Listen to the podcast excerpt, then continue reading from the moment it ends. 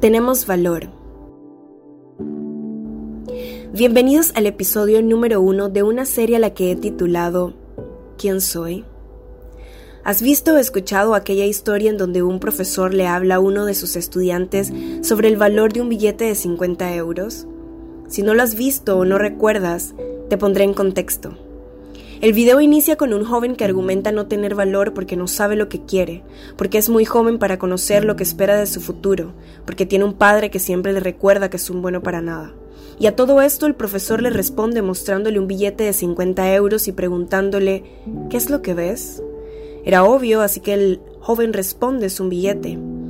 Seguido el profesor le pregunta cuánto vale, y el joven responde 50 euros. El profesor achurra el billete en su mano y vuelve a preguntarle, ¿ahora cuánto vale? Y el joven dice, 50.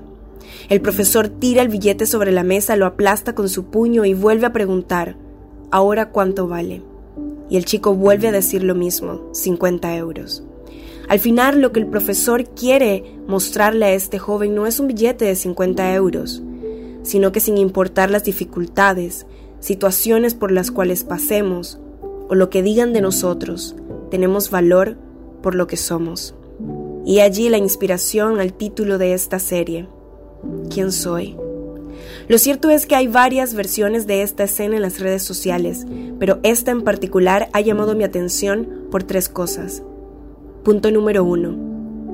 El chico inicia dando excusas, tratando de decir que no es valioso, que no es bueno, que no sabe qué quiere en su futuro porque no tiene cierta edad para saberlo e infiriendo lo que su padre siempre dice de él. Y esto me lleva a pensar, ¿no es lo que hacemos todos? O por lo menos yo. Siempre que sueño en grande, imagino ciertos planes o siento un llamado a hacer algo que me sacará de mi zona de confort, salen a relucir todas las dudas y todos los miedos posibles, dando excusa de que no lo voy a lograr. Es que no tengo esto o aquello, no tengo dinero, no tengo contactos, no valgo lo suficiente. Uf.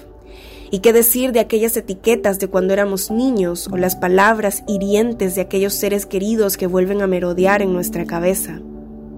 Quizá, tras estas excusas, tratamos de pensar positivo, tomar ayuda profesional, aplicar diferentes métodos humanos, pero luego de un tiempo, ¿no te pasa que nada de eso resulta?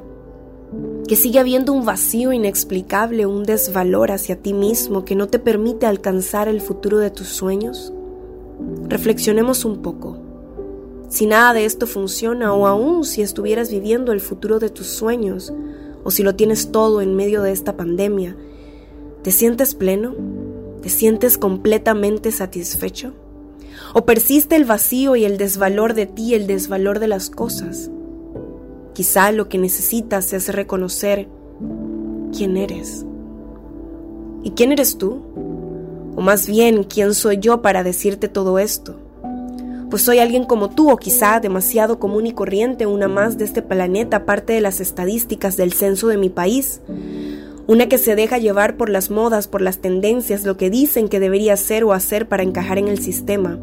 Pero además soy una que reiteradas veces se pregunta si realmente nací para vivir una rutina, estudiar, tener títulos que me promuevan a un gran trabajo que a su vez me proveerá el dinero para el carro siempre soñado, para mis gustos caros, ropas y accesorios de marca, viajes, que con el tiempo conoceré al hombre ideal con quien me casaré, adquiriremos deudas para las cuales luego trabajaremos porque hay que pagarlas, tendremos hijos y entonces viviremos para ellos hasta que se vayan de casa. Envejeceremos pagando deudas y moriremos. Triste, ¿no? Pero ¿no es ese el patrón que nos dice la sociedad que deberíamos seguir, que deberíamos alcanzar para sentirnos satisfechos? Por favor, no me malentiendas. Estoy plenamente convencida de que debemos ser profesionales exitosos, que los que me conocen saben que soy un amante de las historias de amor y la muerte. Pues es algo natural del ciclo de la vida, pero para mí, el inicio de una eternidad cara a cara con mi amado. Soy de esas personas que se rehúsa a creer en una rutina como metas que alcanzar para verme bien ante lo demás. Porque creo en el proceso, creo que en el proceso hay más. Y sí, soy de las que constantemente se pregunta, ¿habrá algo más emocionante por lo cual vivir? Y la respuesta es reconocer quién soy. Y todo esto me lleva a pensar en Moisés, un israelita que tiene un futuro prometedor dentro de los egipcios, pero que terminó pastoreando ovejas por matar a un egipcio. ¿Por qué lo mató? Eso quizás sea historia para otro episodio. Pero déjame decirte que Dios tenía un llamado para él y desde el principio quedar en la casa real era parte del plan. ¿Recuerdas qué hizo Moisés cuando Dios le dijo que ya era hora de iniciar su llamado? De conocer quién era él en medio del plan. Pues si no lo sabes, te cuento, Moisés dio las mismas excusas como el chico del video o quizá las que tú y yo diríamos en una situación como esta. Sin embargo, Moisés fue obediente a ese llamado que iba más allá de la rutina, de lo que la sociedad diría que debía hacerse en ese entonces, y empezó la aventura de un plan mayor al suyo. Eso es historia ahora, pero pasó. Y si Moisés no hubiera decidido creerle a Dios, no sería el protagonista de esa historia y no hubiera conocido nunca quién era ni descubierto su valor. Punto número 2. La inferencia que hace el profesor a pesar de los maltratos al billete. Él dice que ni las arrugas ni las pisoteadas pueden cambiar su valor. Lo que es cierto, pues es un billete de 50 euros. Sin embargo, ¿sabías tú que el valor de un billete es otorgado por un determinado gobierno? Sí, ya sé. Depende de las riquezas de ese país, respaldo de bancos centrales, leyes y demás. Pero ese valor es determinado por un gobierno. ¿Qué me dices de la gente que tiene un alto poder adquisitivo? Quizá algo como que ellos lo tienen todo. ¿O qué me dices de aquellos objetos sin valor que luego de estar en las manos de un reconocido deportista o famoso, llegan a tener un gran valor? Yo creo firmemente que puedo escoger el gobierno al que deseo pertenecer y en el cual me otorguen el valor que verdaderamente merezco. Sé que por tu mente debería estar pasando algo como, oye, eso no lo escoges tú, eso depende del país en el que naces o en el cual decides vivir. Pero ¿qué tal si te digo que sí lo puedes escoger? Que es el mismo gobierno bajo el cual Moisés decidió vivir su llamado. Muchas veces el pueblo al que él lideraba desobedeció sus instrucciones, y estas instrucciones eran dadas por Dios. Y pienso que en muchas otras ocasiones volvió a dudar de sí mismo como la primera vez. El problema no es dudar o tener miedo, el problema es mantenerse allí esclavo de las dudas y el temor. Pero Moisés decidió colocar su mirada en las palabras de Dios, las cuales le daban el valor bajo el gobierno al que él pertenecía. Ningún gobierno terrenal daría lo más preciado por salvar nuestra vida porque no nos consideran de gran valor.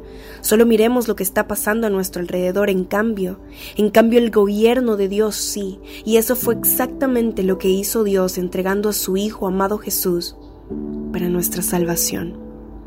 Y hablando de entregar, esto me lleva al último punto. Casi al final de la escena, cuando el estudiante coincide con el profesor y entiende que su valor no viene de los demás o del entorno, sino de quién es él. El profesor le dice, yo creo que vales mucho, por ti yo sacrificaría 10 bueyes.